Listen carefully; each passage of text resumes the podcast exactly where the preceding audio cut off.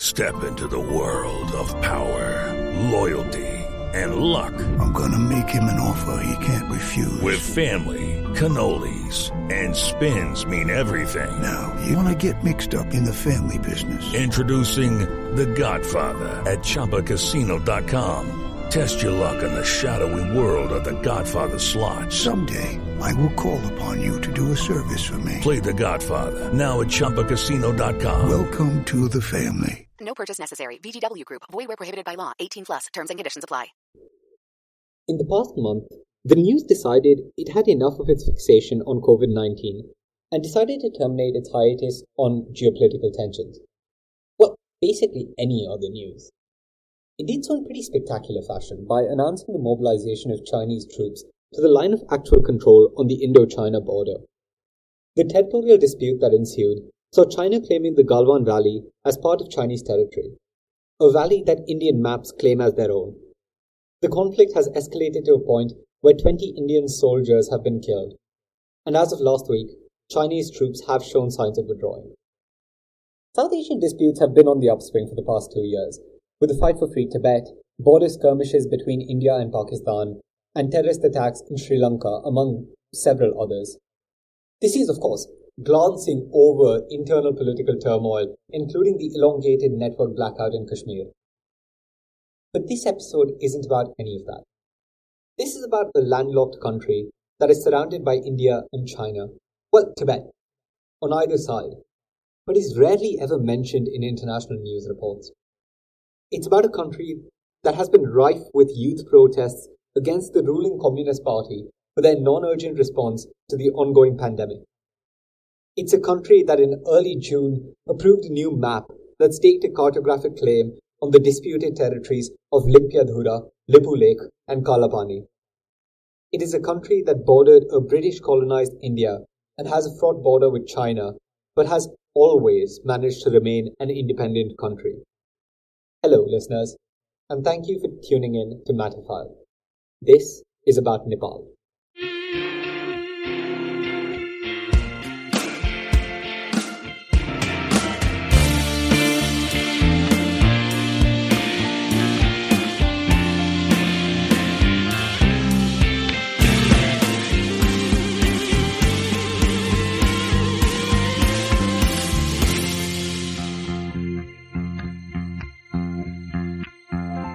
In this episode, we look at the history and politics of Nepal to try and understand the history behind their territorial dispute with India, as well as their current political leaning, especially with regard to their own internal affairs and the Indo Chinese conflict. The next episode will briefly look at the socio-economic profile of Nepal, as well as its natural resources, biodiversity, and landscape. So let's get right into it. A documented account of Nepal's history begins sometime between the 9th and 7th century BCE in what is known as the Kirant period. There have been signs of earlier settlers in dispersed territories, in particular buffalo and cow farmers that now lie within present day Nepal. But there's no indication of any organized state. Scriptures, of course, do claim that the Kirant dynasty was established after what is called the Ahir dynasty and the Gopal dynasty, but both these claims are circumstantial. The first Kirant or Kirati king was named Yalambir, who, according to the ancient religious texts, defeated the Ahir king Bhuvan Singh to establish control of the Kathmandu valley. The Kirants were thought to have been native to the northeastern Himalayas and under Yalambir managed to extend their area of control from the Tista river in the east to the Trishuli river in the west. The epic Mahabharata chronicles Yalambir as a contemporary of the Pandavas but in the battle between the Pandavas and the Kauravas, was planning on siding with the Kauravas. After Yalambir, the Kirant dynasty saw around 30 kings rule Nepal for over a thousand years.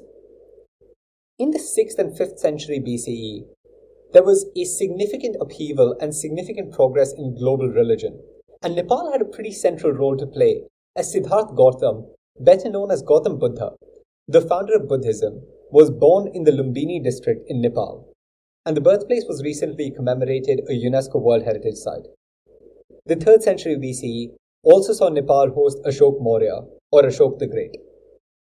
There is some dispute as to whether the Kirant dynasty came to an end and when it came to an end, but it was succeeded by the Soma period for a brief century before giving way to the Licchavi dynasty, the principality west of the Kiranti ruled Kathmandu Valley and had attempted several invasions during Kirant rule until the king Nimisha succeeded in overthrowing the Kirati king Gasti around 200 AD.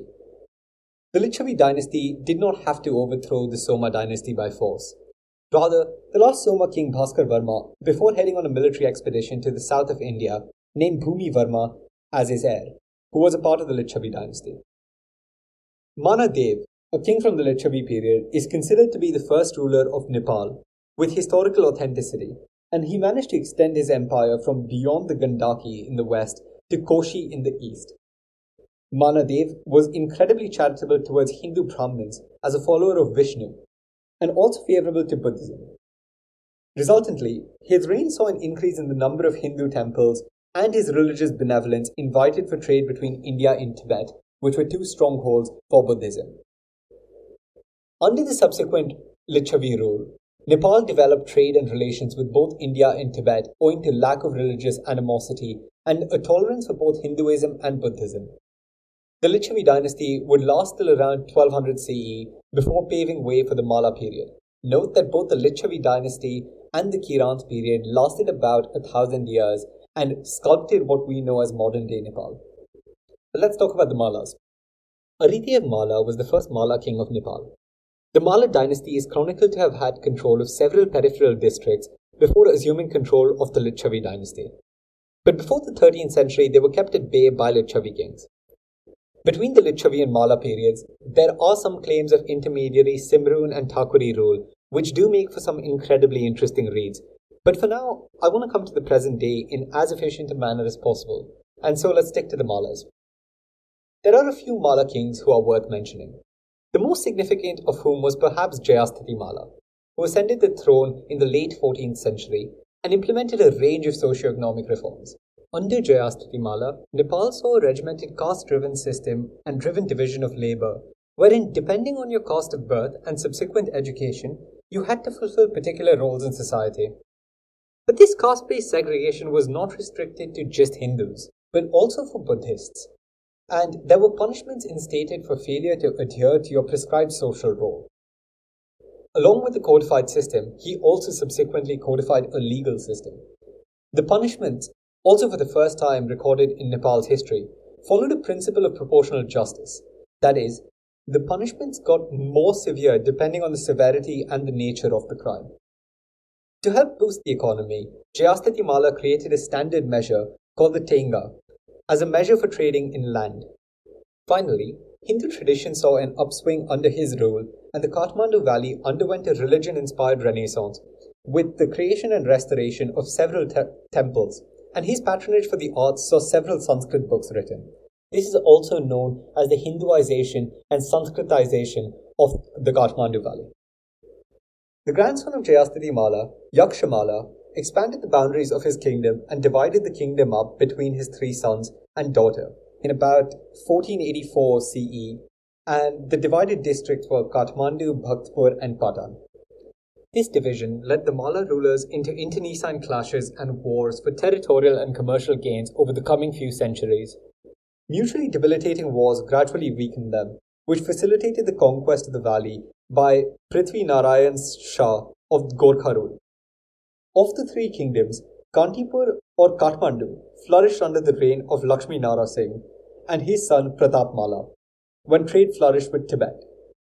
The kingdom of Patan, or also called Lalitpur, under Siddhi Nara Singh Malla, saw increased patronage of both Buddhism and Hinduism that flourished in Patan.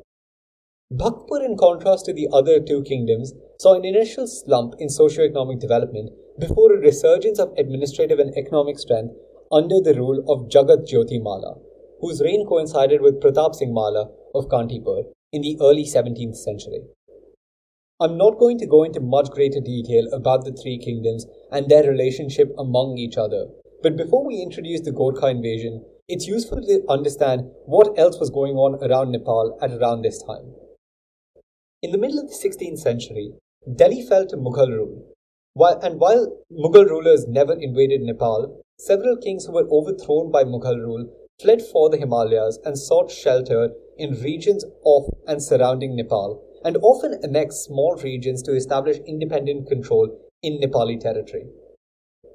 Along the other border of Nepal, the Qing dynasty claimed control of Tibet and instated the sixth Dalai Lama in 1728. The Qing dynasty saw parts of northern Nepal as their own territory, but never broached the sovereignty of the Malla dynasty and maintained fair trade ties with Nepal. The late Malla dynasty was also the first contact that Nepal had with Europe, with João Cabral, the Portuguese missionary, visiting Nepal. The end to medieval Nepal came in the brief Gorkha rule that paved way to the Shah dynasty. While Gorkha presence in Nepal existed through the 16th century, initiated by Dravya Shah of Rajput descent, the kingdom of Gorkha unified Nepal under Nara Bhupal Shah and Prithvi Narayan Shah from 1743 to 1779 CE, and Prithvi Narayan Shah was vital in the construction of the Nepalese state that we know today. Before we introduce Nepal as we know it and the Shah dynasty, it's worth noting the influences of the Licchavi and Malla period on the culture and socio-political bent of Nepal. The Malla administrative setup was a canonical monarchy, with the king at its apex and several officers of state to help daily administration, as well as priests to assist with religious tasks. Village towns were given the right to self-governance. This established a federal government of sorts, which allowed for the efficient conducting of Nepali rule. Kings of either dynasty were religiously minded and Hindu, while they were tolerant and helped Buddhism grow, the presence of a Hindu center saw Buddhism shift, shift its epicenter to Tibet. Thus, while there was a strong presence of Buddhism, a majority of the population was Hindu, which also informs the present day demographic of Nepal. Further, the trope of religious tolerance persisted through the century and sees the peaceful coexistence of people of different faiths even today in Nepal, devoid of any form of religious separatism and conflict. The friendliness towards both India and China saw the creation of trade routes that facilitated international trade and helped Nepal's economy thrive through both Licchavi and Malla periods. The lack of religio-political animosity also translates to the bilateral relations between Nepal China and Nepal India today. Well, until 20 un, until about 2020. But more on that later. So back to Prithvi Narayan Shah. Prithvi Narayan Shah began his expansionist campaign by the annexation of Nuwakot and Belkot on, that was under Licchavi rule. Subsequently, he conquered several other small kingdoms to exponentially increase the size of Gorkha or Shah rule. In 1768, he invaded Kantipur, subsequently Lalitpur, and finally Bhaktpur in 1771 to reunify the three kingdoms of Nepal under Shah rule. Alongside these major annexations, Shah managed to build a strategic presence in the Kathmandu Valley and fend off British encroachment into Nepali territory. During his rule, he managed to unify the diverse ethno-political groups across various principalities and kingdoms and established a closed-door policy towards the British, creating the Kingdom of Gorkha, the immediate precursor to the modern-day Kingdom of Nepal, of which the name was also coined right about then. But the Shah dynasty, in true expansionist form, was not content with their state in Nepal, and over a monetary dispute initiated the Sino-Nepalese War by invading Tibet in 1788. Gorkha armies won the first invasion against the Tibetan Tamang armies, who were forced to sign the Treaty of Terung that agreed to pay Nepal an annual tribute. The Tamangs, though, reneged on this promise and requested the Qing dynasty to intervene. The refusal to pay led to a second Nepalese invasion, but this time they were up against the Qing dynasty troops in 1792. After being pushed back from Tibet, the Qing dynasty ran a military intervention in Nepal, but were unsuccessful in claiming any Shah territory, which brought them back to square one. The stalemate that ensued saw the Treaty of Betravati extended between the Qing and Shah dynasties to end any hostility with, towards one another. On reading an article about this, I did also learn a new word that I quite love. It's because, in accordance with this treaty, both Nepal and Tibet had to accept suzerainty of the Qing emperor, Suzerainty, which I'm pretty certainly pronouncing wrong, is an interstate relationship in which a subordinate or subservient country has a right to self governance but needs approval from its superior state before taking international action. Other historical suzerainties under the Qing dynasty include Mongolia and Vietnam, while the Ottoman Empire established similar control over states like Wallachia and Romania. Strangely, Nepal, despite having agreed to such an unequal treaty, maintained its independent status, and China too did not extend its umbrella of protection towards the country. In 1814, the Shah dynasty was invaded by the British East India Company, assisted by kingdoms of Patiala and Sikkim from Indian soil, in what is known as the Anglo Nepalese War. This war was also inspired by economic concerns, as the British East India Company wanted to use established corridors in Nepal to trade with Tibet. The refusal of the Kingdom of Gorkha to allow British passage on ideological grounds and because of security concerns saw Lord Hastings agitate the East India Company and David Ochterlony by informing them of potential sources of revenue that came from the mountains of Nepal and Tibet.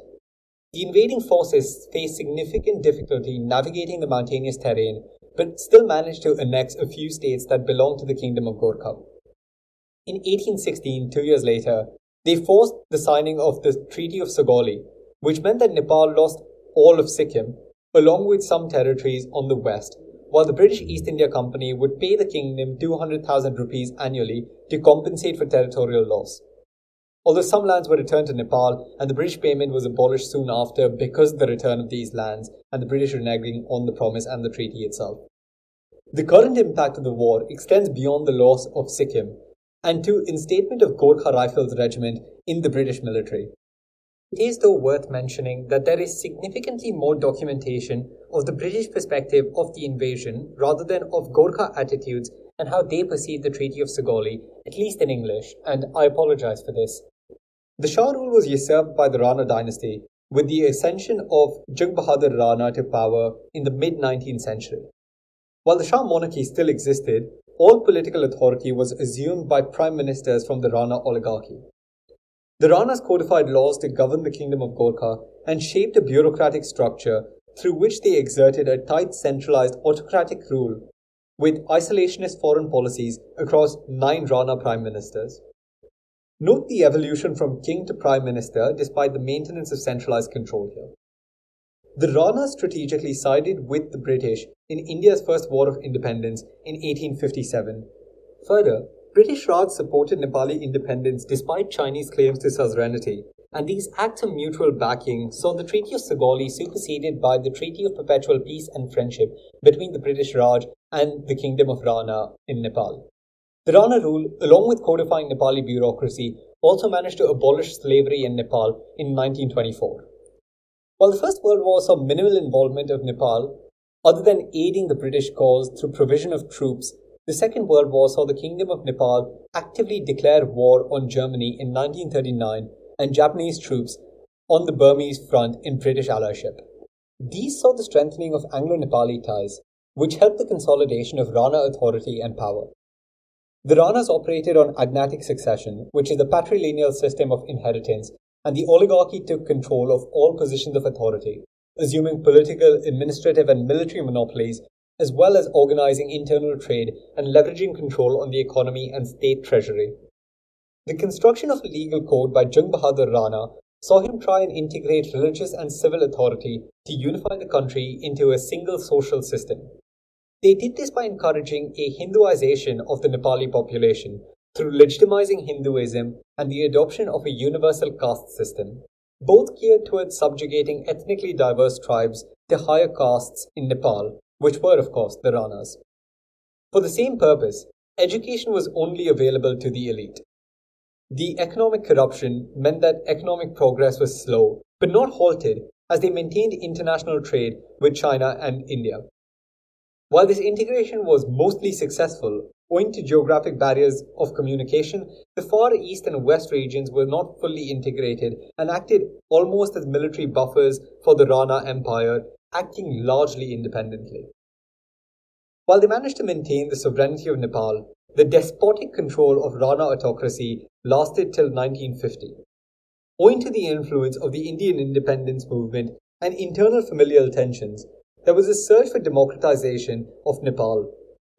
Fearing a revolution, the Rana rule tried to buy favor with the new Indian government by signing a treaty that effectively left Nepal an economic extension of India.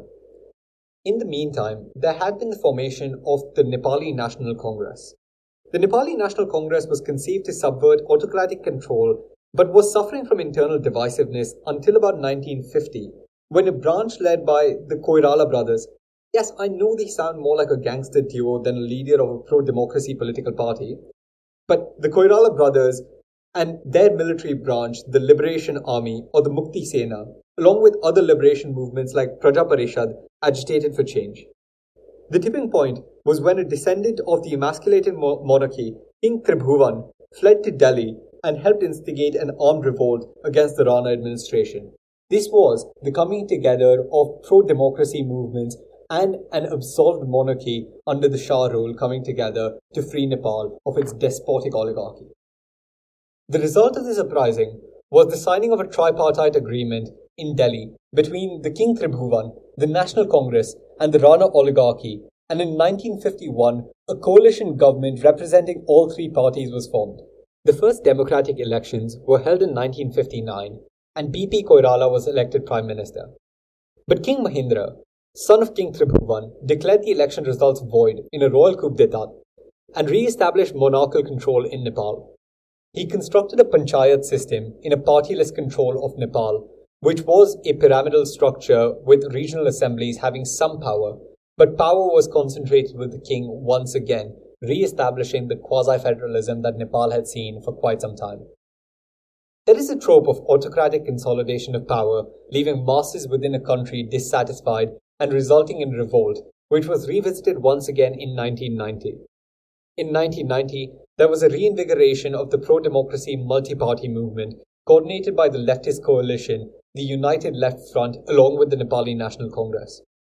The movement galvanized large factions of students calling for national strikes and riots against the police and the monarchy until in April of 1990, the king removed a ban on all political parties.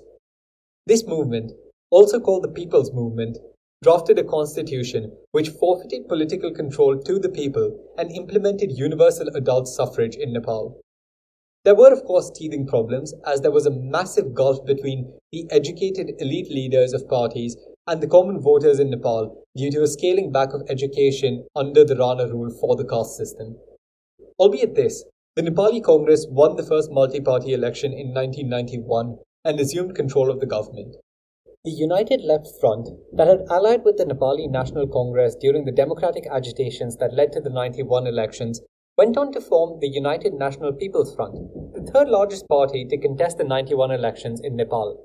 This then evolved to bifurcate into the Communist Party of Nepal, one of which was the Maoist faction, after internal tensions in the United National People's Front. The Communist Party's Maoist faction radicalized and carried out several armed attacks in 1996 to initiate the Nepali civil war between the Maoist Party and the government. Despite a ceasefire in 2001, violent conflict raged on till 2006, amassing a total death count of over 17,000 people. Strangely enough, the Nepali government was backed by the US, UK, and China, while the Maoists were backed by majorly the Maoist faction in the Communist Party of India. In 2005, the conflict was becoming increasingly violent. King Gyanendra assumed political control on the pretext of an incompetent democratically elected government to try curb the Communist Party. This resulted in the violent resistance transforming into a pro-democracy movement to ultimately overthrow the monarch of Nepal. This was, of course, the second time the monarchy tried coming back after democracy has been established in Nepal.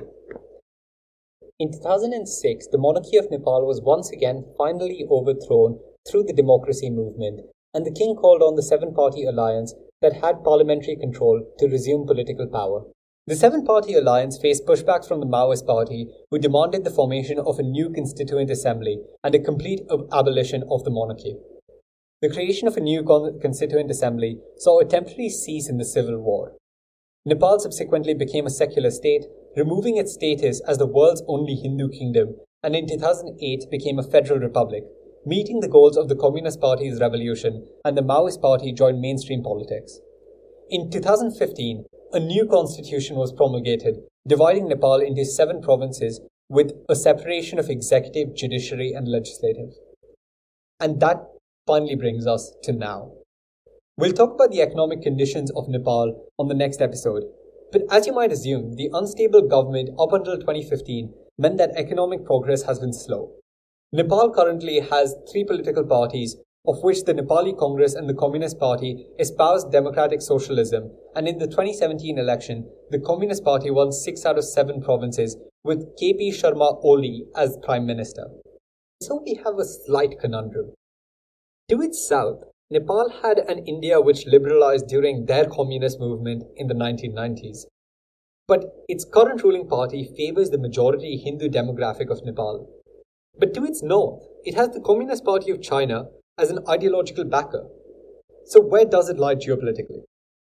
Nepal has tried maintaining friendly ties with both China and India and gains favor from other countries in the surrounding region, especially Bangladesh, and often uses Chittagong as a port to limit its dependence on India, considering its landlocked. It also has close bilateral ties with other countries, including Bhutan, and plays an active role in the South Asian Association for Regional Cooperation, or the SAARC, and votes for the non aligned movement in the United Nations. It is further a member of the IMF, the World Bank, the World Trade Organization, and the Asian Development Bank. Nepal's engagement with China has increased over the past three years since they signed the Belt and Road Initiative or One Belt One Road agreement with China in 2017.